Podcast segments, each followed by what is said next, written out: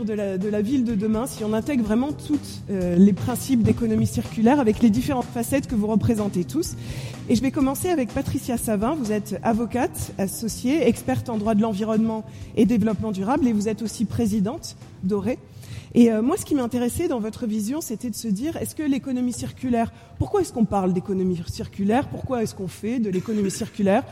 Est-ce que c'est simplement euh, une économie supplémentaire, comme on en a entendu, euh, d'autres, je ne sais pas, développement durable Ou est-ce que c'est une finalité? Est-ce qu'on peut avoir cette vision? On l'a vu avec la sénatrice qui avait une ambition beaucoup plus large que juste la gestion des déchets. Qu'est-ce que vous en pensez comment, comment, vous voyez les choses? Bonjour à tous, merci pour me donner la parole. Euh, en France, on aime bien donner des mots sur du bon sens. Et je crois que l'économie circulaire, c'est d'abord du bon sens. Et lorsque tout à l'heure, M. Ollier disait qu'avant, euh, il ne savait pas, il n'était pas informé, je trouve que c'est sévère comme approche, en réalité. Parce que les anciens faisaient de l'économie circulaire. Donc aujourd'hui, on donne un terme. Mais si on le place en perspective, pourquoi est-ce que les villes et les territoires doivent s'intéresser à l'économie circulaire? Et là, j'ai envie de le mettre en, approche un peu globale et planétaire parce que les villes, les territoires, les élus ont une responsabilité. Mais l'idée, c'est de passer d'une logique de responsabilité à une logique de responsabilisation de chacun. Que tout le monde participe et se sente investi de, cette Alors, mission. À l'échelle planétaire, il ne faut pas oublier, et vous le savez tous, il y a la marche pour le climat, il y a le procès que Greta a fait à la France notamment, nous sommes dans un contexte d'urgence, d'urgence biodiversité, d'urgence climatique et d'urgence par rapport à l'épuisement des ressources naturelles. La perte de biodiversité, vous avez le rapport de l'IPBES, qui est le GIEC euh, de la biodiversité, dernier rapport, nous dit attention, nous sommes en train de vivre la sixième extinction des espèces. La cinquième, vous savez ce que c'était? Les dinosaures, j'ai entendu là-haut. Les dinosaures, la cinquième. Nous vivons la sixième. Nous avons une grande convention aux Nations Unies, la CDB, Convention sur la diversité biologique, qui impose toute une série euh, d'obligations à atteindre, qui derrière se trouve traduit par des lois nationales, la loi sur la biodiversité avec le plan biodiversité, qui s'applique directement au territoire. Nous avons un autre défi majeur, le réchauffement climatique. Donc là, pareil, le GIEC nous a dit attention, il y a urgence. Si on ne fait rien, on va atteindre les plus 4 degrés, les plus 5 degrés à la fin du siècle. Euh, ça veut dire des îles qui vont purement et simplement disparaître de la surface du territoire, avec derrière des migrations de population catastrophiques qui vont venir et qui vont créer une instabilité politique. Le réchauffement climatique, c'est pas simplement il va faire un peu plus chaud, donc on aura euh, euh, plus de fruits bien mûrs un peu plus tôt. On le voit déjà avec le climat qui change beaucoup et la sécheresse de, de l'été dernier. C'est un enjeu de guerre ou de paix à l'échelle de la planète. Et puis l'épuisement des ressources a été évoqué avec les terres, les métaux rares euh, qui, se, bah, qui, se, qui se développent, et puis le, sable, etc. Du coup, les villes, les villes et les territoires ont cette, euh, cette responsabilité parce que lorsqu'on est aux manettes de l'aménagement d'un territoire, eh bien, sur l'enjeu biodiversité, il y a toutes les lois de lutte contre l'étalement urbain, il y a l'intégration de la biodiversité dans les stratégies, sur le climat, il y a bien sûr toutes les obligations légales de performance énergétique des bâtiments. Euh, et puis, par rapport à l'enjeu ressources, ça a été évoqué euh, précédemment, il y a les démarches de réemploi, de recyclage. Et là, on arrive à l'économie circulaire, qui est quoi?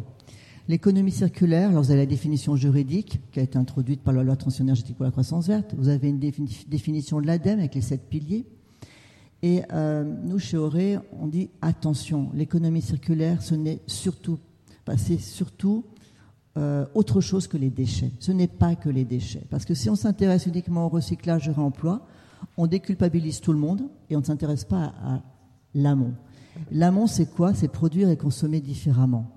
Produire et consommer différemment, ça renvoie à l'affichage environnemental, ça renvoie à l'économie de la fonctionnalité. J'utilise un vélo, plutôt que j'achète un vélo, par exemple.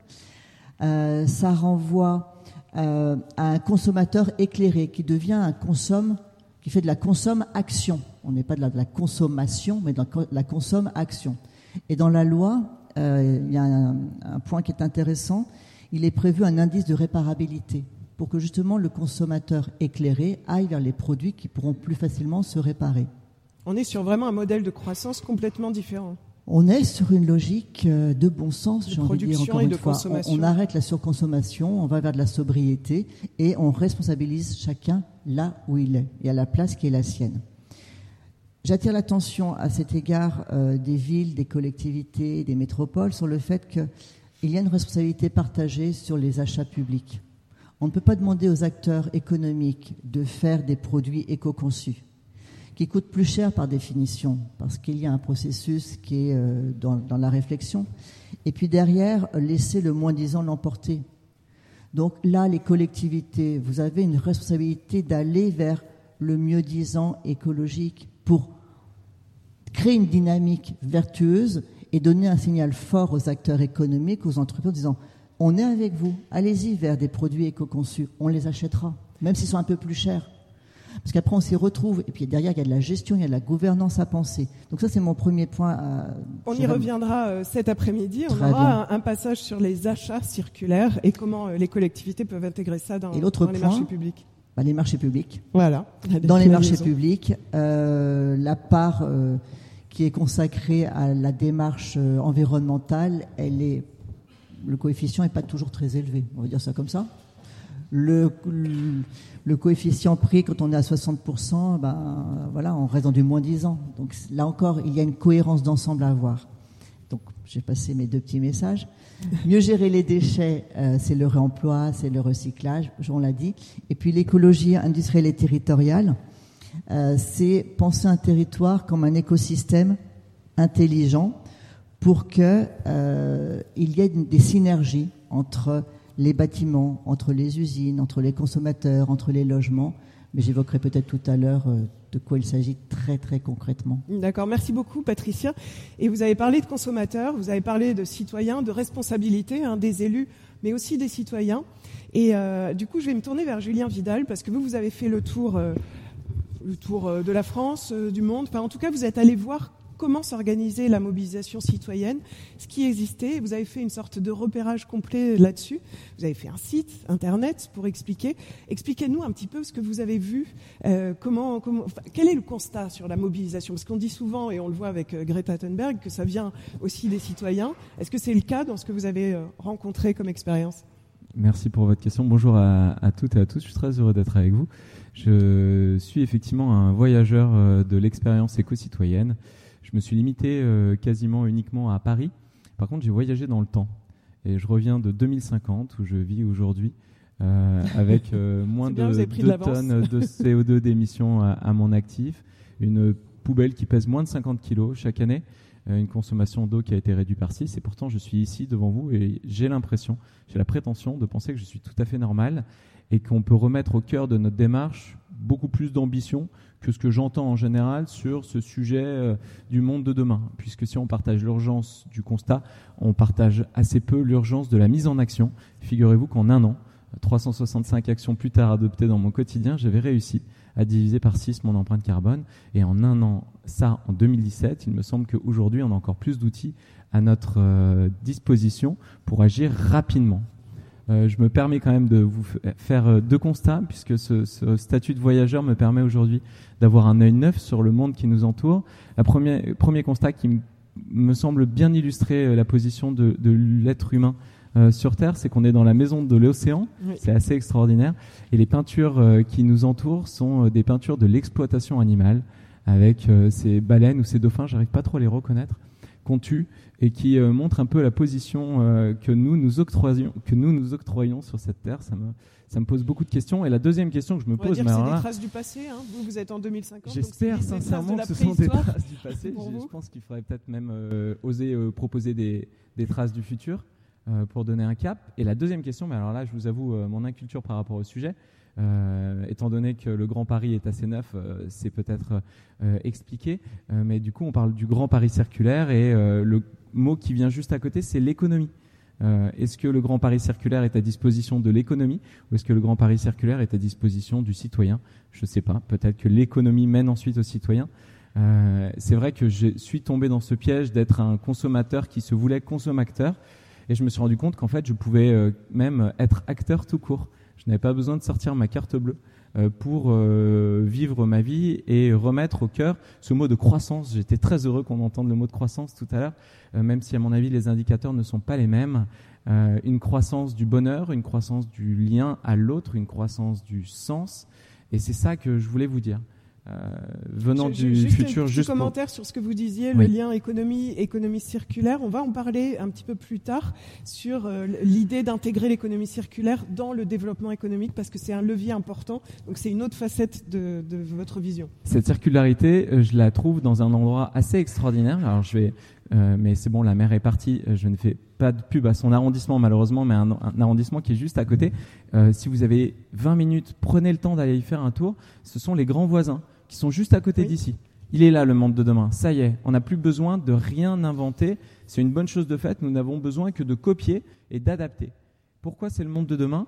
Parce qu'il a réussi à réutiliser un endroit, des ressources, pour le mettre à disposition d'une ville, à disposition des gens. Et cette circularité, à mon sens, elle est aussi, elle, vertueuse pour nos soucis écologiques dont on a beaucoup parlé, mais aussi pour nos soucis de solidarité et, d'humain, là, il y a un sens qui lui donne une, exponentialité, une viralité qui est beaucoup plus, beaucoup plus pertinente. Ça commence par moi, ça a été ce constat-là, de dire que oui, je pouvais être un consommateur, mais que je pouvais être aussi un éco-citoyen ambitieux, puisque, à mon sens, nous pouvons effectivement nous mettre à disposition, en réinventant nos modes de vie, euh, des écosystèmes, on l'a entendu déjà aujourd'hui, le constat est terrible, mais aussi des autres êtres humains, puisque en continuant dans cette direction, nous allons avoir à minimum 250 euh, millions de migrants euh, climatiques en 2050, mais aussi à la disposition de nous-mêmes. Et c'était euh, là-dessus que je termine. cette démarche éco-citoyenne ambitieuse, elle a la vertu de nous, nous-mêmes, nous remettre au cœur de ce vivant que nous sommes et de nous poser de vraies questions pourquoi nous sommes ici, quels sont nos talents et quand on sera sur notre lit de mort, comment nous regarderons notre vie? À avoir peut-être euh, accumulé, euh, je ne sais pas, des, des, des, des promotions et, et, des biens ou à s'être mis au service d'une cause qui nous dépasse. C'est le fondateur euh, du scoutisme hein, qui disait J'essaie de rendre je, je, je, fais des citations à peu près. Je suis spécialiste des citations à peu près, je suis désolé. On va continuer, hein, Patrick Ollier aussi. Euh... Mais il disait, euh, rendons euh, la Terre plus dans un meilleur état que, que nous l'avons trouvé. Et à, à, mon sens, ça illustre tout à fait cette responsabilité, même plus cette opportunité euh, de l'éco-citoyen qui mérite qu'on se lance toutes et tous peut-être la première là-dedans. Voilà, je voulais vous faire ce témoignage parce que ça fait un bien fou. Donc euh, n'hésitez pas à, me rejoindre. Merci beaucoup. Ce que, ce que je note. Merci Julien.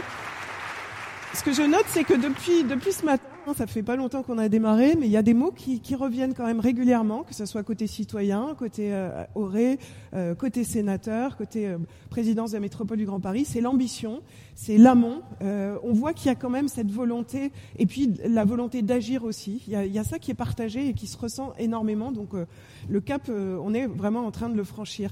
Alors vous, c'était sur la partie mobilisation citoyenne. Hein, ça commence par moi. Vous reviendrez un petit peu plus dans le détail sur ce que vous avez vu. Raphaël, vous, euh, êtes euh, cofondateur de Circulaire, qui est le premier réseau international des, des startups de l'économie circulaire, parce que justement, vous êtes allé voir ce qui existait plutôt que de commencer une startup ou de démarrer à zéro. Vous êtes allé voir euh, dans une vingtaine de pays, vous avez rencontré des entrepreneurs, vous êtes allé voir ce que les startups proposaient dans ces différents pays comme solution sur l'économie circulaire. Alors, même question, mais là, pour le coup, même question que pour Julien, mais avec la vision startup. Quel est le constat Quel est l'état des lieux sur, euh, sur l'économie circulaire euh, dans ce que vous avez rencontré? Merci. Bonjour à tous. Je suis aussi euh, ravi d'être là et merci de, de m'accueillir. Je voudrais peut-être revenir sur, sur le sujet, la ville circulaire de demain, quel modèle pour les générations futures? Je voudrais partager avec vous un constat, une étude de la Fondation Ellen MacArthur qui dit qu'aujourd'hui la ville, elle est responsable de 50% de la production de déchets au niveau mondial, elle consomme plus de 75% des ressources au niveau mondial et elle émet plus de 80% de CO2. Aujourd'hui, on est 7,5 milliards. D'ici 2050, on sera entre 9 et 10 milliards. Donc les chiffres que je viens de vous donner, ils vont augmenter assez rapidement. Et donc cette question est très importante. C'est quoi la ville, euh, circulaire? Aujourd'hui, on est plutôt dans un contexte de ville fossile. On dépend très largement de toutes ces énergies et notamment du, du pétrole. Et l'idée, c'est de se dire comment inventer la ville circulaire, la ville résiliente de demain. Et donc à travers justement ce tour du monde, ce voyage d'un an et demi dans, dans, une vingtaine de pays, on a pu rencontrer 150 entrepreneuses et entrepreneurs qui ont des solutions pour créer la ville de demain. Vous êtes allé simplement voir, découvrir, rencontrer des startups qui agissaient dans ce domaine. Exactement. Et, et je voudrais évoquer quelques, bah, peut-être quelques initiatives qui nous ont particulièrement euh, marquées et euh, qui donnent en fait les clés pour euh, mettre en place une, ville circulaire. La première, c'est Kamikatsu. Je ne sais pas si vous avez déjà entendu parler de, de, ce petit village au Japon de 1600 habitants. Ils ont pour objectif de devenir le premier village au Japon zéro déchet. Et j'ai une question pour vous. À votre avis, en combien de catégories ils trient leurs déchets? Pas 5, 6 5, 6. 25. Combien? Ils trient leurs déchets en 45 catégories. Bravo pour la réponse. Donc ça, c'est euh, bravo. C'est assez incroyable. Ça a été mis en place euh, sur une période d'une quinzaine d'années. Et en fait, euh, qu'est-ce qui a amené à, ça? C'est que la valorisation des déchets au Japon, elle se faisait pratiquement, principalement à travers la valorisation énergétique, c'est-à-dire qu'on brûle des déchets pour en créer de, l'énergie. Ça émettait énormément de, de CO2. La valorisation énergétique, c'est un peu le mauvais élève de l'économie circulaire. Et en fait, euh, ces villages au Japon, ils doivent remettre à jour leurs incinérateurs de façon régulière. Et donc ça coûte très cher. Et donc les citoyens sont mobilisés, euh, la ville s'est mobilisée, ils se sont, sont dit on va devenir le premier village zéro déchet. Et en fait, en l'espace de 10 ans, en arrivant à mobiliser les citoyens, ils sont passés de 0% de recyclage à 80% de recyclage. Ils se sont donné un véritable objectif de devenir complètement zéro déchet d'ici 2020 pour les JO euh, à Tokyo. Ça donne de l'espoir parce que c'est pas si long finalement. C'est pas si long, ça donne de l'espoir et en fait ça montre les facteurs clés de succès euh, pour aller vers une ville circulaire. Il y en a, il y en a pas beaucoup. Le premier, c'est d'avoir une vision claire et des objectifs clairs. Ils sont donnés l'objectif de 2020. Nous, à Paris, on a les, JO 2024. On pourrait se donner des objectifs très clairs. Paris, zéro déchet 2024, ce serait pareil. Ça, c'est le premier point. Le deuxième point, c'est d'avoir des politiques très engagées. Je pense que la, la maire de Paris est assez engagée sur le sujet. Il faudrait que ça aille encore plus vite. Et euh, on a des très beaux exemples en France. On n'a pas besoin de partir faire un tour du monde. Je pense à Damien Carême, à Grande-Sainte. Je ne sais pas si vous le connaissez. Ils sont en train d'expérimenter le, le RTRE, c'est le revenu de transition énergétique. Ils subventionnent des citoyens qui mettent en place des projets à impact environnemental fort. Il y a euh, euh, Guillaume Delbar à Roubaix, qui est aussi un modèle du genre en ville zéro déchet. Et tout, que ce soit Kamikatsu, Grande-Sainte ou Roubaix, il y a vraiment une vision claire, un objectif clair et des gens euh, politiques qui portent ces valeurs. Ensuite, et je pense que le, le, sujet des, Gilets jaunes l'a bien enseigné, en fait, il n'y a pas de transition euh, environnementale sans justice, sociale. Pardon. Et c'est extrêmement important d'avoir ce volet-là. Et on le, retrouve chez, on le retrouve à Kamikatsu, on le retrouve à Grande-Sainte, on le retrouve à Roubaix. Ça permet cette transition vers le zéro déchet et vers l'économie circulaire. Ça bénéficie directement aux citoyens. La facture de, déchets euh, pour les personnes de Kamikatsu a baissé de 30% en l'espace de 10 ans. À Roubaix, les familles zéro déchet, font jusqu'à 3000 euros d'économie par an. Donc c'est vraiment pour le citoyen, c'est extrêmement important. Et finalement, l'économie circulaire, c'est s'inspirer de la nature. Et donc c'est euh, tout simplement fonctionner comme un écosystème où rien ne se perd, tout se transforme. On l'a déjà cité. Et là-dessus, il y a une thématique très importante qui est euh, l'écologie industrielle, que vous connaissez bien chez, euh, chez Auré. Et un exemple qu'on connaît depuis très longtemps, mais dont on pourrait s'inspirer, c'est Kallenborg. Ça a été 75, c'est au Danemark, c'est une ville qui euh, fonctionne comme un écosystème naturel. Au départ, il y a eu 75 millions d'euros d'économie. Et en fait, chaque année, c'est 15 millions d'euros d'économie. Ça a été lancé dans les années 1950. Depuis le lancement, ils ont fait 300 millions d'euros d'économie. Donc c'est bon aussi pour la croissance, si on met en place le mot croissance et on garde ce mot-là. Et ça, ça veut dire euh, bah, qu'il y a besoin de la collaboration entre tous les acteurs, que ce soit euh, public, euh, associatif, commerçants, citoyens, et Kallenborg en est un, très bel exemple. Donc voilà un petit peu les, facteurs clés de succès, une vision claire, une transition qui se fait avec une justice sociale, une réglementation forte. Je pense que va, je vais peut-être pas parler de San Francisco, mais il y a une fiscalité punitive et incitative qui a été mise en place à San Francisco, et ça va être sans doute la première grande ville zéro déchet, peut-être pas en 2020, mais d'ici 2030 et euh, des acteurs très engagés sur le territoire, ce qui est permis notamment par, euh, des acteurs comme Julien, euh, Auré, Les Canaux et vous. Ce que je retiens, alors, c'est que vous avez parlé d'objectifs clairs, mais alors pour Paris, vous, vous y allez fort, parce que 2024, c'est quand même un peu demain. Quand vous parlez Paris zéro déchet, qu'on pourrait se fixer cet objectif-là. Bien sûr, mais je rejoins Julien. En fait, ce qui est génial et le, le constat du Tour du Monde, c'est que toutes les solutions existent déjà. Il n'y a pas besoin de faire de R&D et de, de réinventer les solutions. Donc 2024, euh, 4 ans pour mettre en place des solutions qui existent déjà, c'est pas si compliqué que ça. On fait du copier-coller. Exactement. adapté. Copy and paste. Très bien. Merci beaucoup. Euh, je me tourne vers euh, Elisa. Alors, vous avez le petit boîtier qui vous permet d'agir. Voilà. Elisa Yapschitz, vous êtes directrice générale des canaux. Donc, euh, les canaux, c'est un lieu pour, euh, dédié aux économies solidaires et innovantes. Vous êtes installé euh, sur le, le canal de l'Ourcq à Paris. Et vous, vous voyez aussi toute cette transformation au sein des entreprises que vous accueillez, que vous accompagnez. Vous voyez des modifications. Est-ce que vous pouvez nous donner un aperçu justement de la photo que vous avez euh, de cette économie qui, qui dépasse maintenant largement le cadre du tri ou du recyclage des déchets? Oui, donc on l'a vu effectivement, euh, c'est euh, on est on est plus du tout uniquement dans le, de le recyclage des déchets. Il y a Dans des- l'aval, comme on dit. Voilà, dans l'aval, euh, ce sont des, des- des consommateurs qui, qui- qui s'engagent, ce sont des collectivités, mais c'est un secteur d'activité aussi, un secteur d'activité avec de nombreuses nouvelles entreprises, de nombreux nouveaux métiers. Donc euh, nous, euh, on en voit pas mal au canot. Euh, elles sont dans, dans, dans, les métiers de la- de l'approvisionnement et, à chaque fois, dans tous les secteurs, les questions, c'est l'allongement du cycle de vie, l'approvisionnement, euh, les matériaux, l'éco-conception. Je vais vous donner quelques exemples parce qu'on va être aussi sur le Grand Paris, puisqu'on est dans le Grand Paris circulaire, de, structures qui sont nées là euh, toutes dans les euh, toutes dernières années. Donc par exemple, on a une structure qui s'appelle Restore, avec une photo qui est euh, la la terrasse qu'ils ont fait devant les canaux cet été. Et en fait, Restore, c'est une usine du réemploi. C'est la première, mais il y en aura d'autres parce que c'est vraiment un métier qui est devant nous. Euh, 70% des déchets franciliens sont produits par le BTP. Et aujourd'hui, ces déchets sont quasi exclusivement enfouis. Donc euh, c'est une question majeure. En plus, euh, alors qu'autrefois, euh, et c'est les grands projets d'Haussmann, on, on construisait pour 100 ans, aujourd'hui on construit pour 30 ans. C'est-à-dire qu'on démolit autant de bâtiments qu'on en construit sur le territoire francilien. Donc la question de l'avenir de tous ces déchets et leur réemploi, puisqu'effectivement l'économie circulaire, c'est se poser la question du réemploi, est majeure. Et pour ça, il faut des plateformes, des plateformes de stockage et des et donc ça, c'est une question essentielle. Et pour en les fait, transformer en ressources finalement, pour les transformer en ressources et pouvoir les rechercher et les réutiliser.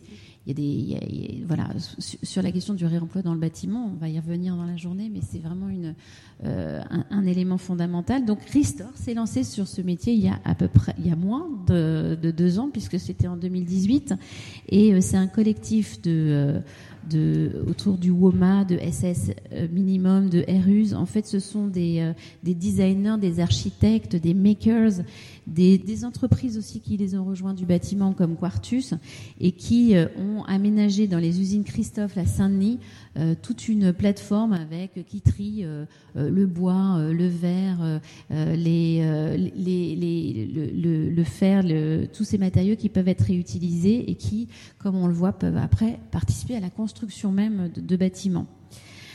Euh, une autre entreprise, par exemple, c'est Phoenix. Alors Phoenix, c'est une, elle est née un peu plus, euh, il y a un peu plus longtemps puisque c'était en 2014, mais ça reste quand même assez récent.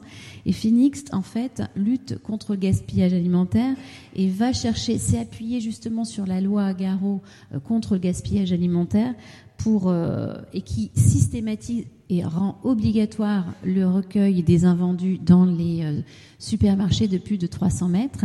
Donc va euh, récupérer euh, donc ces, ces- biens à la sortie des magasins pour les, les, les redonner à euh, des ONG et en faire euh, des euh, ou les revendre parfois, mais principalement les redonner à des associations humanitaires. Et, en fait, depuis leur, leur constitution, c'est quand même euh, 1000 un- 1,3 milliard d'équivalents repas qui ont été redistribués comme ça.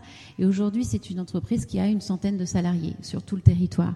Donc vous voyez, on est sur des start-up, mais qui deviennent des PME et bientôt des grandes entreprises. Avec une vitesse quand même d'évolution très rapide, parce que vous dites que c'est des, des rapide. entreprises très récentes. Tout à fait. Alors la dernière, mais je pourrais en citer d'autres parce qu'il y en a plein dans la, dans la On y salle. reviendra après. Voilà. Alors, euh, la dernière dont je voulais vous parler, c'était Lemon Tree, alors qu'elle est dans le, secteur de la, distribution. Lemon Tree a inventé une machine intelligente qui collecte en fait euh, les bouteilles plastiques sur les lieux d'événements, donc de sur les stades, dans les fêtes, etc. Où on voit qu'on génère énormément de, de, déchets plastiques. Ils récupèrent les bouteilles et Limonette, qui est une, entreprise au sein de Limonterie d'insertion, les recycle. Et aujourd'hui, Limonterie, qui est né il y a deux ans, là aussi, c'est déjà 30, 30 tonnes de déchets plastiques qui ont été recyclés. Et là aussi, c'est un développement extrêmement rapide. Alors, qu'est-ce qu'on fait, nous, au canot Au canot, en fait, on soutient ces entreprises-là. Donc, euh, rien que sur le territoire francilien, il y en a plus de 300. Elles sont recensées sur la plateforme euh, du Grand Paris Circulaire. Vous pouvez aller les voir euh, parce qu'elles sont toutes recensées. Il y en a aussi sur euh, le site des canaux. Mais en fait, on les aide à se développer en les mettant en lien avec des collectivités, avec des acheteurs publics, avec des grands projets comme les JO. On parlait des JO. Et pour la première fois à l'échelle mondiale, la France euh, a pris des ambitions fortes puisque ce n'est pas encore le, on peut le regretter. Ça ne sera pas le zéro déchet pas zéro déchet, mais c'est déjà 25% des marchés portés par des structures de TPE, PME locales et des structures de l'ESS, et ça n'a jamais été fait à l'échelle mondiale. Donc sur un projet de 6 milliards, ça veut dire vraiment une possibilité de changement d'échelle euh, de, ces structures qui est très conséquente. Donc nous, au Canot, on met en lien en fait euh, ces, ces entreprises et puis euh, parce que notre notre mission, c'est d'aider les acteurs économiques engagés pour la planète et la solidarité. Et ces acteurs, ce sont aussi euh, le grand public. Donc on accueille aussi le grand public parce qu'on est tous des acteurs économiques engagés. Donc vous en êtes un. vous faites partie de, de, l'économie euh, avec tout ce que, ce que vous faites euh, sur la réduction des déchets, de vos propres déchets. Et euh, voilà. Et peut-être pour terminer, je suis, je suis ravie d'être là aujourd'hui et aussi ravie que la métropole du Grand Paris rentre dans la gouvernance des canaux. Euh, parce que c'est là aussi effectivement euh, faire le lien et au sein de la gouvernance des, canaux retrouver autant des entrepreneurs, des, des start-up, l'économie sociale et solidaire que euh, des, collectivités engagées, c'est ce qui sera la clé en fait pour, pour le changement d'échelle de cette économie-là. Merci beaucoup, Elisa. Merci. Je note que vous, euh, vous avez introduit encore une notion différente, c'est l'insertion professionnelle. Hein. Vous avez parlé de Lemon Tree et Lemonade qui, qui réinsérait. Donc, on voit que recyclage, réemploi, ça permet aussi de réinsérer euh, des gens peut-être éloignés de l'emploi. Et puis, vous avez parlé du changement d'échelle. Alors, ça m'intéresse d'avoir l'avis d'Emmanuel Meuch. Vous êtes ingénieur de recherche à l'Institut français des sciences et technologies des transports, de l'aménagement et des réseaux, l'IFSTAR pour faire plus court. On a parlé de changement d'échelle. Et alors vous, justement, dans cette chaire sur l'économie euh, circulaire, comment vous pouvez, comment vous voyez et comment vous analysez ce changement d'échelle qui est nécessaire? Qu'est-ce que vous pouvez apporter comme vision, euh, la vision aux chercheurs pour accompagner ce mouvement? Alors, c'est vrai que pour nous, à Livestar, euh, notre, on va dire, notre domaine de travail principal, ça va être sur, euh, euh, sur le, changement d'échelle, sur une gouvernance à un niveau plus macro. Vous imaginez un petit peu ce qu'on ce, ce, qu'on va pouvoir mettre en place en termes de gouvernance? Voilà, tout à fait. Euh, alors pourquoi c'est important pour nous de travailler sur euh, sur le changement d'échelle? Alors d'abord, bon, ça, a été dit, donc je pense que ça, ça s'enchaîne très bien. Euh, c'est important avant tout de généraliser, euh, de dupliquer les initiatives qui existent, euh, qui qui aujourd'hui sont naissantes, peuvent être des start-up, et c'est important de les accompagner. vers une duplication pour qu'elles touchent un public plus large, pour qu'elles aient un véritable impact. Alors, ça va un tout petit peu au-delà du copier-coller parce que souvent ça implique quand même euh, une réorganisation euh, logistique, une autre façon de réfléchir aux approvisionnements, une autre façon d'organiser les ressources humaines. Donc c'est important de pouvoir travailler là-dessus, d'accompagner euh, cette évolution. Deuxièmement, c'est important aussi d'avoir une, vision globale pour éventuellement pouvoir repérer et corriger des potentiels effets rebonds. Alors les effets rebonds, je pense qu'on voit tout ce que c'est. C'est des effets négatifs qui n'étaient pas attendus quand on met en place une action. Euh, un des exemples qui est souvent donné, c'est si on a un gain d'efficience, par exemple, sur un véhicule, euh, le consommateur peut potentiellement euh, rouler plus parce qu'il aura, il aura fait des, des économies. mais ça peut aussi être des initiatives qui, individuellement, sont tout à fait vertueuses, mais qui se superposent à l'existant au lieu de remplacer ce qui existe déjà, euh, ou qui se dupliquent. Alors on peut penser aux, multiples solutions de mobilité qui émergent à Paris en ce moment. toutes ces solutions de mobilité, les trottinettes, les vélos, etc., ça demande quand même beaucoup de ressources pour fabriquer ces véhicules-là, ça demande de l'énergie pour les recharger, donc c'est quand même important aussi d'encadrer ça et de voir à un niveau global, en tant que société, est-ce qu'on a un gain d'efficience, est-ce qu'on améliore notre notre impact environnemental ou pas? Donc ça, il faut, il faut aussi le suivre, il faut le, mesurer. Ensuite, euh, c'est important aussi euh, d'avoir une, vision à une échelle plus macro pour euh, justement s'attaquer au secteur clé. Alors, vous avez mentionné le BTP et c'est vrai que c'est quelque chose de fondamental au, niveau de Paris et de l'Île-de-France, de la métropole aussi. Et au niveau français, c'est 80% de nos déchets qui sont issus du BTP. Donc c'est vraiment un secteur clé et il faut vraiment réfléchir de manière globale à ces enjeux-là, à l'approvisionnement, à la logistique, au réemploi dans le BTP. Ce sont souvent d'énormes projets qu'il faut aborder d'un point de vue assez macro. En fait, pour conclure, si on, prend cet ensemble d'actions, le fait de généraliser, d'accompagner les initiatives, de les généraliser, le fait d'éventuellement repérer, corriger les effets rebonds et le fait de repérer les secteurs clés pour s'y, euh, attaquer, tout ça, euh, ça demande d'avoir un certain nombre d'indicateurs, euh, des tableaux de bord de suivi. c'est vraiment la gouvernance, le pilotage de la transition vers l'économie circulaire qui peut être fait à des échelles importantes comme celle de la métropole du Grand Paris et c'est pour cela qu'on travaille avec eux. D'accord, donc il y a vraiment une vision macro, une vision. Vous prenez un petit peu de recul en fait et vous observez l'ensemble pour voir les impacts vous avez parlé de, toute la mobilité partagée. Est-ce que ça nous amène pas à, produire plus que de déchets, finalement, ou de, consommation d'énergie? Donc c'est intéressant. Vous montez en ce moment, enfin, vous, vous avez monté une chaire, alors qui a un nom un petit peu barbare, hein, moi je trouve. donc c'est la chaire de l'économie circulaire et du métabolisme urbain. Un nom barbare pour en fait dire quelque chose qui est euh, assez simple. Hein. c'est tout le flux des marchandises, toute la logistique alors, je voudrais que vous nous expliquiez justement euh, ce que ça veut dire et puis ce que ça apporte comme éclairage, cette chaire, comment ça s'organise et ce que ça, ce que ça apporte. Oui, alors c'est vrai que chaque, euh, chaque secteur peut avoir, on va dire, son, jargon.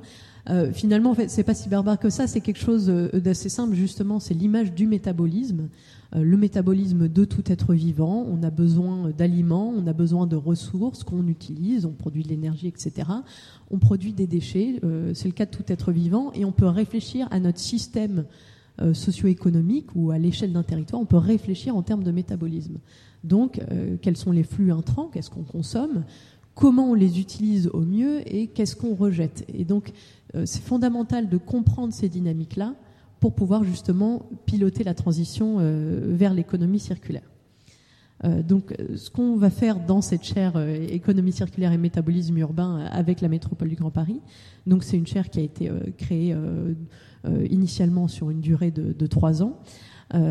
cette chaire s'appuie non seulement sur l'expertise interne de l'IFSTAR, mais aussi sur un groupe de travail métabolisme urbain euh, du LABEX Futur Urbain, qui réunit plusieurs universités, et aussi sur un réseau international de recherche euh, sur ce sujet-là, euh, notamment avec l'Université de Montréal et l'Université libre de Bruxelles.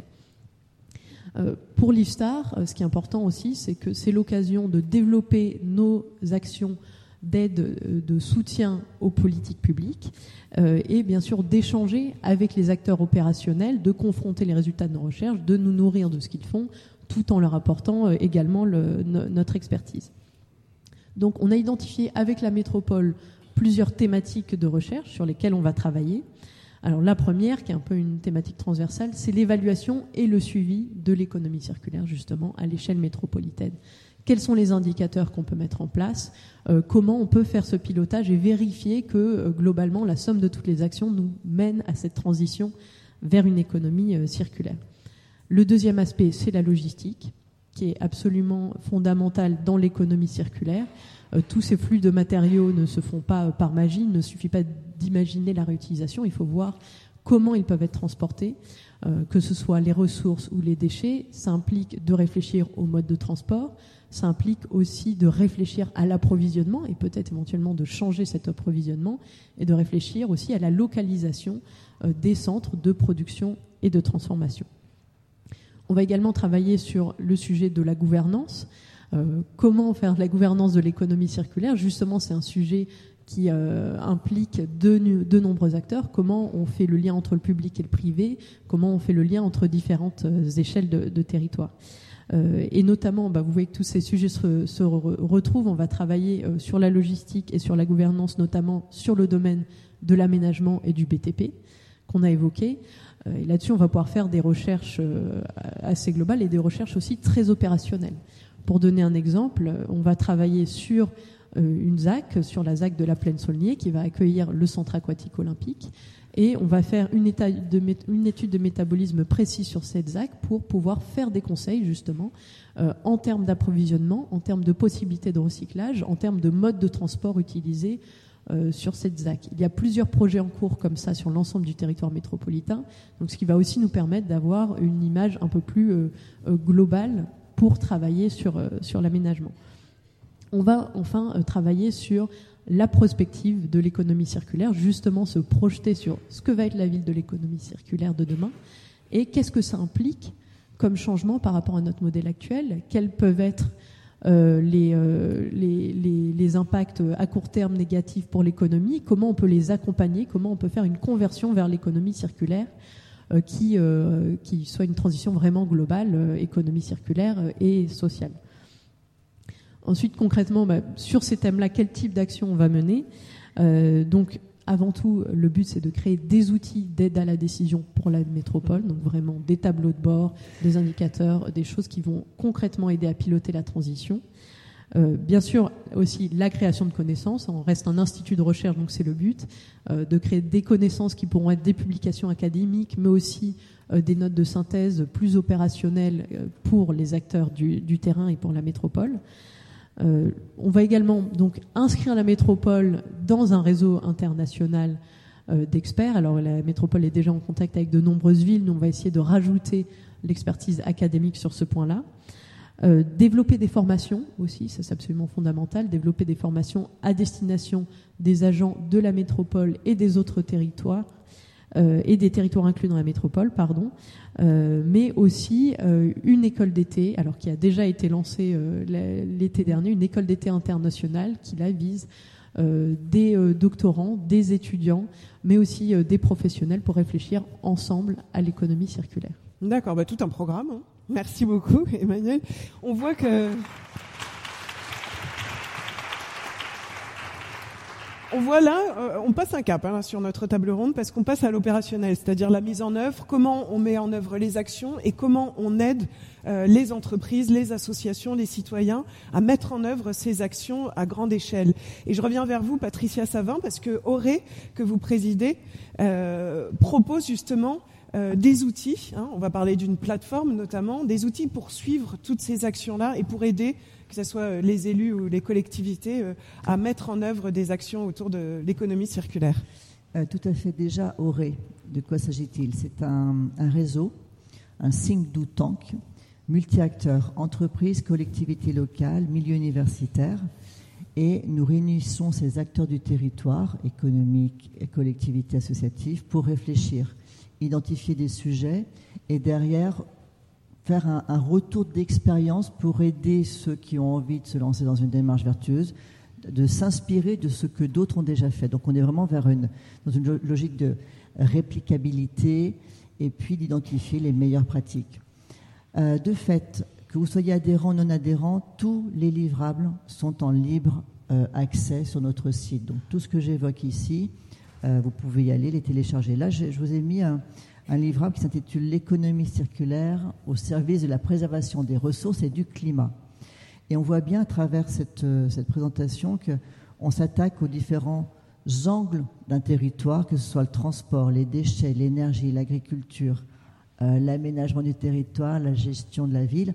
Bref, quel que soit l'impact, quelle que soit l'entrée, nous avons identifié dans cet ouvrage collectif comment on pouvait faire mieux avec moins, ça a été évoqué à plusieurs reprises, pour vraiment être en amont.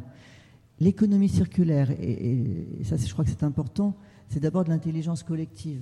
Et ça c'est vraiment l'enseignement que l'on, partage, intelligence collective avec du, partage euh, d'expérience. D'autres livrables, je ne peux pas tous vous les mettre, mais j'en ai identifié accessible quelques-uns. sur, euh, ah bah oui, sur, le site, J'en ai mis quelques-uns. Euh, sur les BTP, comment, alors j'arrive pas à lire, comment mieux déconstruire, déconstruire et, valoriser, les, déchets, du BTP. Ça, c'est important. C'est essentiel parce que, on l'a dit tout à l'heure, hein, dans les chantiers de déconstruction, on a, mais euh, une mine de, ressources réemployables avec un sujet, je pense que vous l'aborderez cet après-midi, c'est l'assurabilité des matériaux de déconstruction pour les réemployer. C'est une vraie, on abordera ce sujet. C'est une vraie difficulté juridique, c'est un vrai sujet, sinon on va pouvoir continuer à être dans des déclarations d'intention. Si derrière le droit et l'assurance ne suit pas, ça ne sert à rien. Je fais un petit peu de teasing, mais en gros, il y a des avancées sur certains matériaux et puis euh, du travail à faire sur d'autres. Donc restez cet après-midi parce que sinon, vous n'aurez pas, la, suite. utiliser utilement les matériaux des réemplois. On a beaucoup travaillé aussi sur les fausses bonnes idées. Allez, on va à fond sur les énergies renouvelables. C'est bien, mais pourquoi, comment, quel, quel impact et quelle empreinte environnementale des énergies renouvelables, que ce soit le solaire, l'éolien, l'éolien sur la biodiversité, je pense aux oiseaux par exemple. Donc pareil des livrables. Euh, un point qui est important sur euh, l'écologie industrielle et territoriale, le constat que nous avons fait, c'est que des territoires se lancent dans l'EIT en disant c'est super, je veux en faire. Ça repose sur une personne. Pour peu que cette personne mm. soit mutée, parte, eh bien ça s'essouffle. Et de fait, avec euh, des chercheurs, des bureaux d'études, c'est le fruit de deux ans de travail, nous avons créé une, plateforme qui s'appelle Ellipse.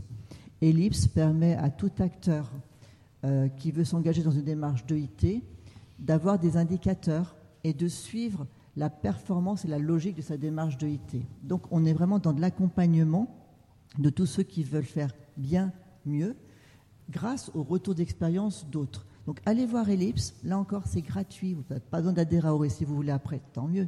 Si vous ne voulez pas, ce n'est pas grave, on est vraiment dans, ce partage. Ça, permet d'inscrire la démarche euh, dans le marbre et quelles que soient les personnes qui, la gèrent, euh, on retrouve les éléments euh, d'information sur ça. Et par rapport à, tous nos différents groupes de travail, puisqu'on travaille sur la biodiversité, la RSE, l'économie circulaire, quelques enseignements rapides. D'abord, il faut être dans une démarche d'action collective cohérente multi-acteurs, pluridisciplinaires, mutualistes, systémiques, où tous sont impliqués, l'État, les collectivités, les entreprises, la société civile. Vous avez eu un, appel à manifestation d'intérêt euh, l'an passé avec euh, le, sujet qui s'appelle TIGA, Territoire et Innovation de Grande Ambition. Au cabinet, nous avions accompagné euh, La Rochelle. Nous sommes très contents puisque La Rochelle a gagné avec d'autres euh, ce TIGA sur euh, La Rochelle, zéro carbone en 2040. Ils espèrent même 2030. Et là, on est vraiment sur du pluridisciplinaire. Et pourquoi La Rochelle, aux côtés d'autres, ont gagné? Parce qu'ils ont su présenter à la caisse un projet qui fédère tous les acteurs du territoire, et pas simplement quelques motivés, mais on est sur du, partage et de la responsabilisation de chacun. L'intelligence collective dont vous parliez tout à l'heure. Exactement. Et alors attention, du coup, ça veut dire quoi? Ça veut dire que dans nos différents livrables, on a identifié quatre, quatre dangers. Les silos, chacun dans son administration, chacun dans sa loi, chacun dans son mm. plan. Ça tue la démarche d'économie circulaire, ça c'est clair. Mais il faut qu'il y ait une gouvernance. Et là, je pense que les métropoles, les collectivités ont ce rôle d'entraînement, de, coordination, de transversalité. Il faut qu'il y ait un pilote. S'il n'y a pas de pilote, chacun va aller dans son silo, sera content, aura bonne conscience. Et puis, silo à côté d'un autre silo, ça ne fait, ça fait pas du collectif, ça ne fait pas de l'intelligence. L'essoufflement, donc là on a créé Ellipse. Euh, les procès d'intention, là aussi on a vu qu'il y a plusieurs acteurs, il y a l'État, les collectivités, les entreprises, la société civile, les associations. Il faut arrêter de se faire des procès d'intention. Il y a le méchant pollueur euh, de l'entreprise, puis il y a la gentille société civile qui fait des procès à l'État. Je pense qu'on ne s'en sortira pas si on est dans cette démarche-là. On est tous sur la même planète, engagés sur une même logique. Faisons-nous confiance parlons-nous si on pense que l'autre raisonne mal, eh bien on va le voir et on lui demande quel est ton raisonnement. Donc pas, pas de coupables, mais des responsables, quoi, des co-responsables. pas des co-responsables, des individus, des structures responsabilisées. Responsabilisées. Je trouve que c'est très différent. ça, ramène à l'essence de chacun. Et c'est vraiment essentiel. Bon, puis l'inflation législative, je ne peux, pas, je peux, pas ne pas en parler, parce qu'en tant qu'avocate, il y a beaucoup de lois. Alors, la loi FREC, la loi économie circulaire, sera très intelligente. Elle est très bien, elle bouleverse euh, des démarches, elle bouleverse des, des, pensées. Maintenant, euh, bon, il y a beaucoup de lois. Euh, et pour terminer, je dirais qu'on a tous conscience qu'il faut changer. alors voilà, on pense, on réfléchit. Ça, en France, on sait beaucoup réfléchir. Moi, j'étais en Chine la, semaine dernière parce qu'on est venu porter la bonne parole sur l'économie circulaire. Sauf que la Chine, ils ont leur loi depuis 2013. On est venu porter la bonne parole, ça fait écho à ce que disait M. Ollier, sur les installations classées pour la protection de l'environnement, un droit qui date de 1917. On était les champions. On rentre de Chine, on a l'exemple de Rouen. Donc c'est vrai qu'on réfléchit, mais il faut passer à l'action, il faut passer euh, euh, au terrain. Je, vais vous faire une, citation, parce que vous parlez des citations tout à l'heure. À votre avis, qui a dit le capitalisme du XXe siècle, XXIe siècle est voué à l'échec Bruno Le Maire. Oui, pour le G7. Non, au Forum des g ah sur la RSE. Et, et c'est vrai qu'on change de monde. La loi Pacte a modifié le Code civil, qui n'avait pas été modifié depuis 1804 dans les sociétés maintenant devront non seulement veiller à leur intérêt social, à savoir verser des dividendes aux actionnaires, mais en prenant en compte les enjeux environnementaux et sociaux. Et la modification du Code civil fait que on n'aura pas les mêmes entreprises sur le territoire. Et c'est là où les métropoles et les collectivités ont leur rôle à jouer. Et juste parce que les images parlent, ça c'est New York. Si on est à plus 4 degrés, la même image, on peut, faire la même chose avec la France, mais je trouvais que c'est celle de New York. Donc c'est l'urgence d'agir. Ah, voilà. Les déplacés climatiques, vous l'avez dit tout à l'heure. On est à 143 millions en 2050. Ils vont aller où? Mm. ah, Ils vont frapper à nos portes. Ils vont frapper aux portes de l'Europe. Merci beaucoup. oui. J'ai ma citation finale. Saint-Exupéry, je l'ai noté, comme ça je ne me trompe pas. Pour ce qui est de l'avenir, il ne s'agit pas de le prévoir, mais de le rendre possible. Et l'économie circulaire permet de rendre possible cet avenir. Merci beaucoup, Patricia. J'ai bien aimé, euh, au-delà de l'urgence d'agir, l'idée que parfois on a des fausses bonnes idées et que c'est peut-être mieux d'y renoncer, quand vous parliez euh, parfois de, des énergies renouvelables. Et puis euh, l'idée aussi de ne pas travailler en silo et d'avoir cette approche transversale que, que l'économie circulaire demande encore plus qu'une autre thématique. Et je me tourne vers Raphaël parce que c'est justement ce que vous organisez, puisque après avoir fait votre tour du monde des startups qui travaillent dans, ce, dans ce domaine de l'économie circulaire, vous avez monté vous-même votre startup et vous essayez de créer des liens entre les startups qui travaillent sur l'économie circulaire et les grands groupes, même du CAC 40, pour savoir comment les deux peuvent fonctionner et comment les uns peuvent s'apporter. Et alors, est-ce que ça fonctionne? Parce qu'on imagine quand même euh, ces grands groupes, est-ce qu'ils arrivent à bouger là-dessus? Est-ce qu'ils écoutent les startups qui sont peut-être plus jeunes mais qui ont peut-être des bonnes idées? Est-ce que ça fonctionne? Vous avez des, vous m'avez parlé de projets qui, aboutissaient finalement et qui intéressaient les deux parties. C'est ça qui est important. Bien sûr. Je pense qu'on a, en rentrant du tour du monde, on s'est rendu compte d'un constat, c'est que comme je disais tout à l'heure, on a toutes les solutions pour mettre en place une économie euh, respectueuse de l'homme et de l'environnement, et c'est porté notamment par des entrepreneuses et des entrepreneurs. Et de l'autre côté, on a des grands groupes qui commencent à se poser de réelles questions sur euh, leur impact. Euh, il y en a qui sont plus ou moins engagés sur le sujet, mais en tout cas, il y a vraiment des intrapreneurs en interne, c'est-à-dire des personnes qui travaillent au sein de ces grandes entreprises, qui remettent en question le système actuel dans lequel ils sont. Et ces personnes-là peuvent vraiment transformer l'entreprise de l'intérieur. Et donc on s'est dit, bah, L'objectif, c'est de faire le pont entre ces porteurs de solutions que sont les startups d'un côté et les grandes entreprises qui ont la possibilité de faire passer à l'échelle ces solutions. Parce qu'aujourd'hui, on a deux défis majeurs. Le premier, c'est euh, la notion de, temporalité. Je pense qu'on a à peu près une vingtaine d'années pour changer la donne. Et ça, on peut le, faire parce que toutes les solutions sont là. Et, euh, le deuxième challenge, c'est de faire passer à l'échelle ces solutions. Et ça se fait notamment à travers la coopération Startup Grand Group. Peut-être pour donner juste un exemple, on a travaillé avec Sodexo, je ne sais pas si vous vous rappelez, mais en, 2000, euh, enfin, il y a un an, excusez-moi, la Commission européenne promulgue la fin des plastiques à, usage unique. Et en fait, si vous allez au sein de la Commission européenne, au comité de région européen, ben vous allez dans la cantine, il y a plein de plastique. Vous allez dans la salle de réunion, il y a plein de plastique. Donc la Commission européenne s'est dit, on est en train de faire une loi, mais on n'est pas aligné en termes de, en termes d'action concrète. Donc on va aller voir notre prestataire de service qui est Sodexo en lui disant bah, Tu te débrouilles, mais euh, d'ici 2020, je ne veux plus de plastique dans mes cantines. Et donc Sodexo est venu nous voir. Et en fait, ce qu'on fait chez Circulaire, c'est qu'on prend la problématique euh, du grand groupe. Là, en l'occurrence, c'était de faire la première cantine zéro plastique en Belgique au sein du comité de région européen. Et on a présenté tout un panel de start-up françaises et européennes qui avaient des solutions pour qu'en l'échelle de 5-6 mois, on ait une première cantine sans plastique. On les a présentés à Sodexo et Sodexo les a déployés au sein du comité de région européen. Et aujourd'hui, c'est la première cantine sans plastique en Belgique. C'est aussi grâce à Sodexo qui a mis en place plein de, plein de solutions à ce niveau-là. Et c'est pour montrer qu'en fait, une coopération start-up grand groupe, ça peut aller très très vite. Et c'est ce qui fait accélérer euh, la mise en place de l'économie circulaire. Il y a juste euh, peut-être deux freins. C'est la notion de confiance. Quand on fait euh, collaborer les start-up avec les grands groupes, il y a la notion de, copiage potentiellement de la solution et l'appropriation par le grand groupe. Donc on essaie de se poser en tiers de confiance et d'éviter ce genre de, situation. Et il y a la notion de temps qui n'est pas du tout la même en tant que startup, on a besoin d'aller assez vite parce que l'air de rien, il faut qu'on puisse générer un, certain chiffre d'affaires. On est dans cette logique euh, aujourd'hui de croissance et sinon euh, on, s'éteint. Et de l'autre côté, les grands groupes qui tardent à prendre euh, des décisions, ça peut mettre 6 mois, 12 mois, 24 mois. Et donc l'idée, c'est d'accélérer, d'accélérer tout ça. Et ça se passe plutôt très bien. On, a accompagné plus de 20 grands groupes sur, sur ces sujets-là. Il y a, c'est win-win à la fois pour les grandes entreprises et pour les startups.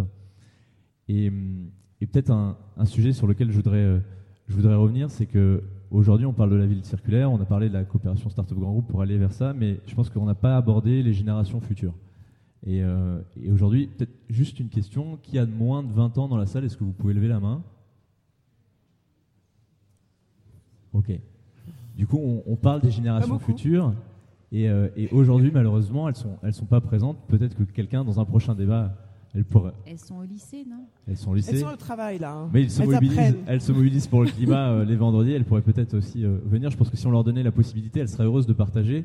Et là, j'ai envie de partager euh, trois informations avec vous. la première, c'est, je ne sais pas si vous avez entendu parler du manifeste pour un réveil écologique. Ça a été signé par plus de 30 000 étudiants en France. C'est du, c'est du, c'est du jamais vu. La deuxième chose, c'est la mobilisation des jeunes qui est en train de croître.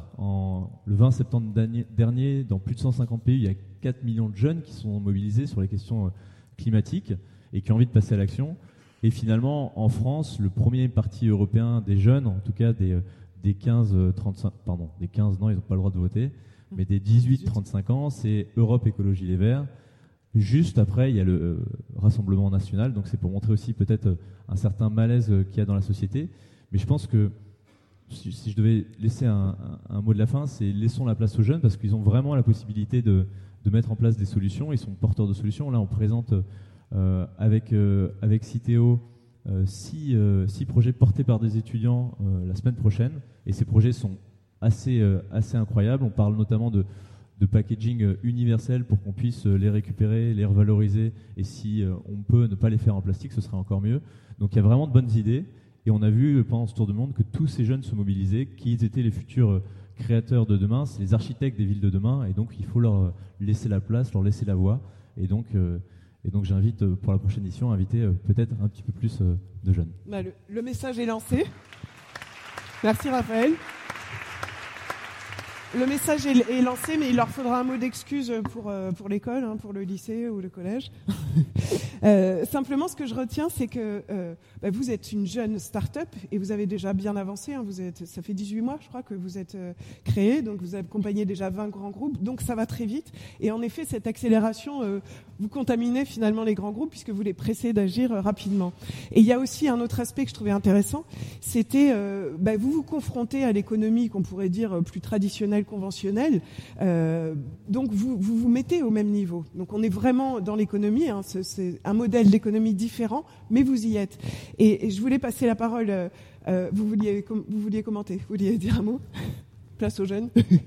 je voulais donner la parole à Elisa parce que justement, votre travail dans ce lieu des canaux, c'est de, de faire monter en puissance ces entreprises, qu'elles rejoignent l'économie conventionnelles, traditionnelles, qu'elles soient au même niveau. Et on a l'impression qu'elles prennent cette place de plus en plus dans les secteurs que vous étudiez. Vous m'avez dit finalement, euh, bah, elles y vont et elles prennent cette place, elles changent d'échelle. C'est plus des petites start-up qui se débrouillent avec, euh, avec quelques bouts de ficelle, c'est vraiment des acteurs qui vont compter dans le monde d'aujourd'hui et de demain. Oui, est-ce que les secteurs euh, traditionnels finalement euh, prennent de l'économie circulaire? Est-ce qu'on est uniquement euh, dans des start-up et des nouveaux projets, etc. Mais est-ce que l'ensemble de l'économie va prendre le pas? Puisque c'est comme ça l'objectif. Comme font les grands groupes voilà. par le biais de, de circulaire. Donc ils viennent vous voir, effectivement. Alors on n'a pas encore d'études et ça sera intéressant d'avoir les fruits des travaux de la chaire. Mais clairement, on voit un mouvement, hein. on voit une vraie évolution dans l'ensemble des secteurs d'activité et on le ressent au canot. Euh, il y a une forme de changement d'échelle sur l'économie circulaire et tous les secteurs d'activité sont, concernés. Euh, si je prends l'exemple de la mode, par exemple, euh, là, on voit une forte mobilisation des acteurs de la mode. Alors, ils ont signé tous une, une charte qui s'appelle la Paris Fashion Good pour mettre en place des, nouveaux, des nouvelles pratiques dans la mode. Alors, ça passe par, notamment, lors des défilés, par exemple, Alexandre de Beta, qui est la première euh, structure d'organisation de défilé a fait un partenariat avec la réserve des arts pour que tout le matériau puisse être récupéré par la réserve des arts. Et ils utilisent maintenant Enercop comme, euh, comme euh, pour l'électricité. le prix LVMH, donc qui est, bon, on va dire le Graal hein, de, prestigieux prix LVMH, prix qui vous offre un avenir. L'année dernière a été donné à Marine Serre, qui est une jeune créatrice qui a décidé de euh, créer uniquement à partir de, matériaux, enfin de tissus récupérés. Et euh, Marine Serre, euh, elle est sortie de son école il y a deux ans. Il y a deux ans, ils étaient deux, elle et son mari. Aujourd'hui, ils sont 40 à Paris à produire. et là, elle a eu son défilé ce week-end, puisqu'on était dans la quête de la Fashion Week. Mais elle vend dans 80 pays dans le monde.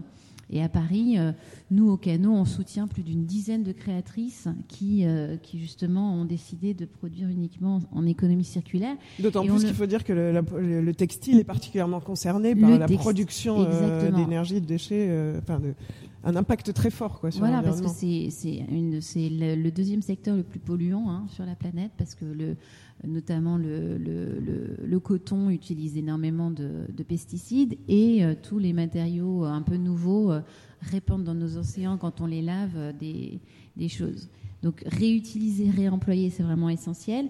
Et on voit que dans ce secteur-là, il est vraiment en train de se remettre en question. Mmh. Une, une, une, société comme Vinted qui propose, c'est une plateforme bon, pour acheter des, des, des, des habits en seconde main, euh, aujourd'hui, c'est 10 millions de membres en France. C'est 40 euh, millions d'articles vendus chaque année en France. Donc vous voyez, c'est quand même assez énorme.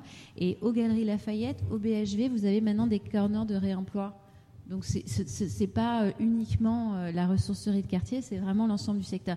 Et il est d'autant plus important pour eux de se remettre en, en, cause qu'aujourd'hui on a vu une augmentation énorme des stocks qui remettent en cause en fait les systèmes de production d'H&M, de Zara, qui sont en train de revoir complètement leur système de production. Donc H&M se repositionne sur du un peu plus haut de gamme avec notamment des, cotons bio et essayer de, récupérer et, Zara alors bon, c'est des annonces, hein, mais en tout cas aujourd'hui, euh, elles existent, ces annonces, alors qu'avant, elles n'existaient pas. Ils vont euh, proposer que d'ici 2020, 2024, 100%, ils utiliseront 100% de tissus durables et euh, l'alimentation des usines et des magasins sera 100% en énergie renouvelable. Donc on voit que le secteur se, se, essaie de se mobiliser. Euh, parce que, euh, tout simplement, parce que les consommateurs, on est vraiment marre d'acheter des habits euh, tous les mois et de voir des montagnes entières de déchets dans ce secteur-là. Dans la construction, dans la construction, on l'a vu, on en a déjà pas mal parlé. Gros impact. Voilà. On a parlé de toutes les, les, start-up hein, qui se sont lavées, lancées là-dessus et tous les nouveaux métiers. Mais alors, au canot, pour ceux qui ont été, on est entièrement aménagé en économie circulaire. Ça veut dire que 100% du mobilier. 100% euh, de la rénovation a été faite à partir de déchets et ce sont des magnifiques structures qui ont produit ces meubles. Mais on va avoir une deuxième phase de travaux puisqu'on aménage le, rez-de-chaussée et on va avoir une terrasse extérieure.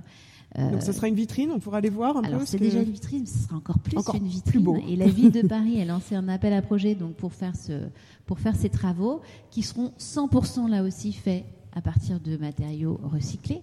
Alors c'est un petit projet hein, à l'échelle de la ville de Paris quand on construit euh, des, des tours, etc. Mais, mais l'ensemble des grands constructeurs se sont mobilisés, enfin, ont voulu répondre à ce projet-là. Et on a euh, en course Bouygues, euh, euh, ICAD, Vinci et des structures de l'économie sociale et solidaire. Donc on ne sait pas qui remportera le marché, mais ce qui est très intéressant, c'est que toutes ont décidé d'y aller. Et vu le montant du, du, marché, c'est certainement pas pour le bénéfice qu'ils en tireront économiquement, mais au contraire peut-être dans les, méthodes, les méthodes qui seront mises en œuvre et parce qu'ils ont conscience qu'aujourd'hui les collectivités achèteront des bâtiments comme ça, des bâtiments dans lesquels on mettra un taux de, de réemploi assez important. Il va falloir aller dessus. Alors, D'ailleurs, on y reviendra encore, encore une fois. On parle d'achat circulaire, hein, de marché Exactement, et je sais que vous allez y revenir la semaine, cet après-midi. Alors, dans la grande distribution aussi, on voit qu'il y a des solutions qui sont mises en œuvre. Alors, on peut parler de Jean Bouteille, qui est une structure qui euh, propose de l'achat de liquide en vrac, donc et qui, euh, bah, du coup, vous amenez votre bouteille pour remplir, euh, voilà, le vin, les jus que vous voulez que vous voulez acheter. Aujourd'hui, ils sont présents dans 200 points de vente en France. Et puis, la grande distribution se mobilise aussi sur cette question de l'emballage, de la réduction de. Alors, ils ont soutenu la consigne qui est dans la nouvelle loi. Euh, et, euh, et, d'ailleurs, qui est fortement discuté. Hein, on a bien compris ce matin avec l'intervention de la sénatrice. Je trouve que voilà, le, rôle de la sénatrice a été euh, essentiel. Et enfin, on peut quand même remarquer le courage qu'ils ont eu. Et, le Sénat s'est vraiment saisi de, cette loi qui, comme elle l'a dit elle-même au démarrage, n'avait pas grand-chose dedans.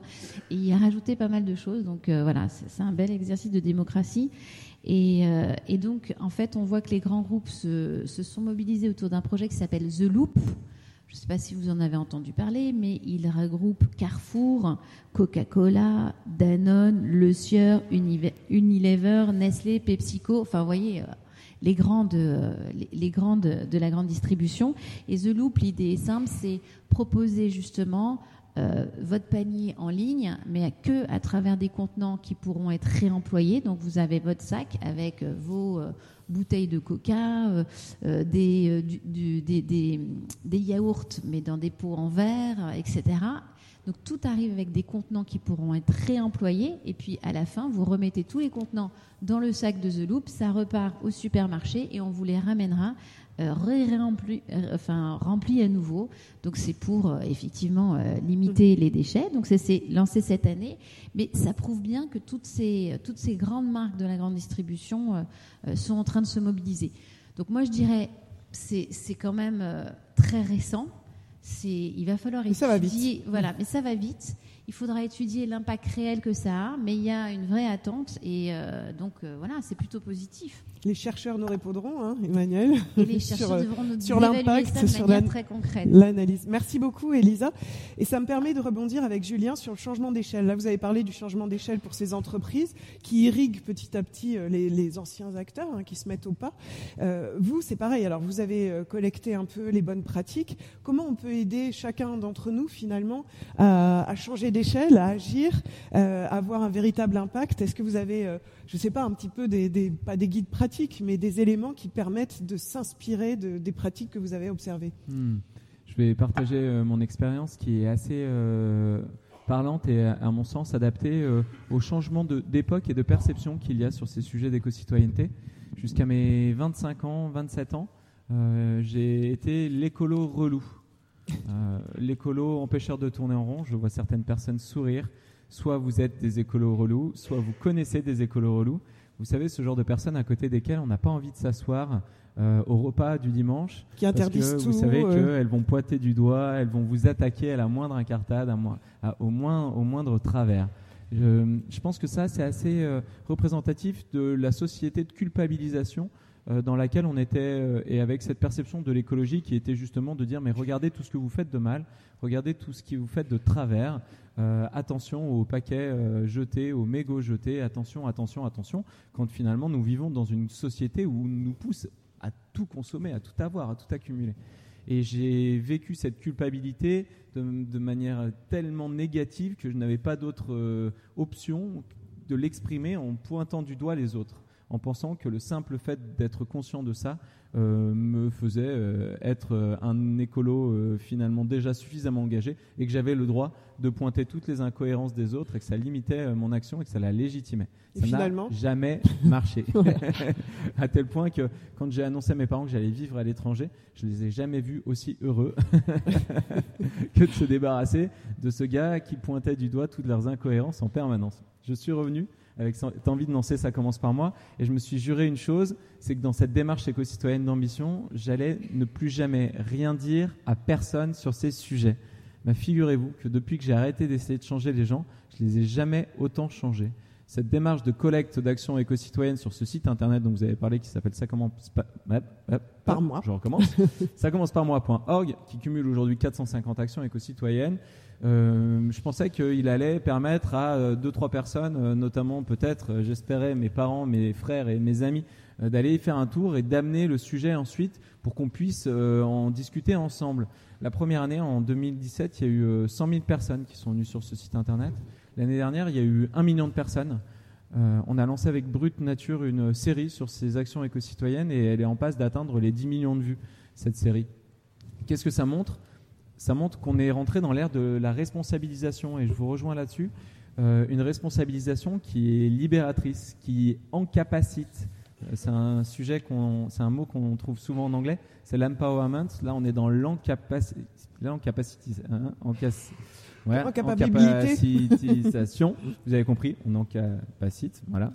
Il va falloir que je révise euh, ma manière de prononcer ce mot. Tout ça pour vous dire quoi?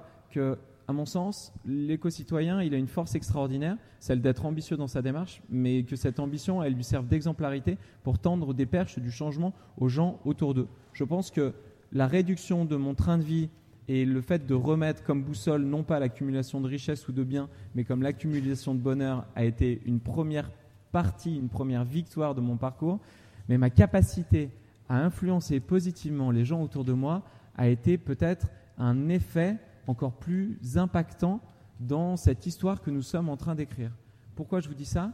Parce que souvent, on a euh, euh, les personnes dirigeantes politiques, économiques, qui pensent que le fait de consulter le consommateur, le fait de consulter le citoyen est une bonne chose. Je dis, soyons plus ambitieux et donnons des clés aux citoyens pour qu'ils co-construisent, pour qu'ils fassent lui aussi.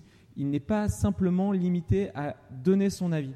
Il peut créer. Et si on considère le citoyen comme un influenceur à son échelle qui va profiter de toutes ces casquettes pour réussir à faire résonner et amener de la viralité dans ce changement, là on va changer d'échelle de manière exponentielle. Nous avons tous la casquette de membres d'un foyer, nous avons la casquette de voisins, de membres d'une communauté, d'une ville, d'une entreprise, d'une école, d'une association qui nous permettent d'apporter ce changement qui est aujourd'hui dans l'air du temps. Être écolo, c'est être cool. Je peux en témoigner. Avant, ce n'était pas le cas. Aujourd'hui, l'association, ça commence par moi, elle fait éclater des bulles d'éco-citoyenneté dans les écoles, les lycées, les universités, les entreprises, de partout. Et à chaque fois, je sens une envie qui est assez extraordinaire. Et les gens se regardent en disant, mais attends, Michel de la toi aussi, en fait, tu es écolo, toi aussi, ça t'intéresse. Mais connectons-nous. Je pense que dans cette envie de créer du lien et de cette envie de s'approprier ces sujets pour les copier, coller, réadapter, va permettre à chacun de mettre cette viralité dans le changement dont nous avons terriblement besoin, puisque si nous continuons à être dans la linéarité, nous sommes aujourd'hui peut-être 2, 3 millions à être sensibles. Très bien, demain nous serons peut-être 4, 5 millions. Nous avons besoin demain d'être 30 millions. Soyez fiers de porter ces valeurs-là dans toutes les sphères de votre quotidien. Soyez fiers de tendre des perches aux gens qui vous entourent, puisque c'est grâce à vous, grâce à nous, que nous arriverons à créer la société de demain qui, ça tombe bien, existe déjà aujourd'hui. Merci. Ben, merci beaucoup. Merci pour ce message très enthousiaste pour un ancien écolo. Euh, relou, c'est pas mal de finir comme ça. Parce que je retiendrai donc ce côté impulsion euh, positive hein, pour euh, pousser à agir, et puis cette capacité euh, qu'on a tous d'agir, de se donner les moyens, d'être responsabilisé et d'y aller au fond. Merci beaucoup à vous, à vous tous pour pour cette table ronde qui était très riche hein, sur les actions des associations, des citoyens, des startups et des grands groupes qu'on entraîne comme ça. Merci à tous.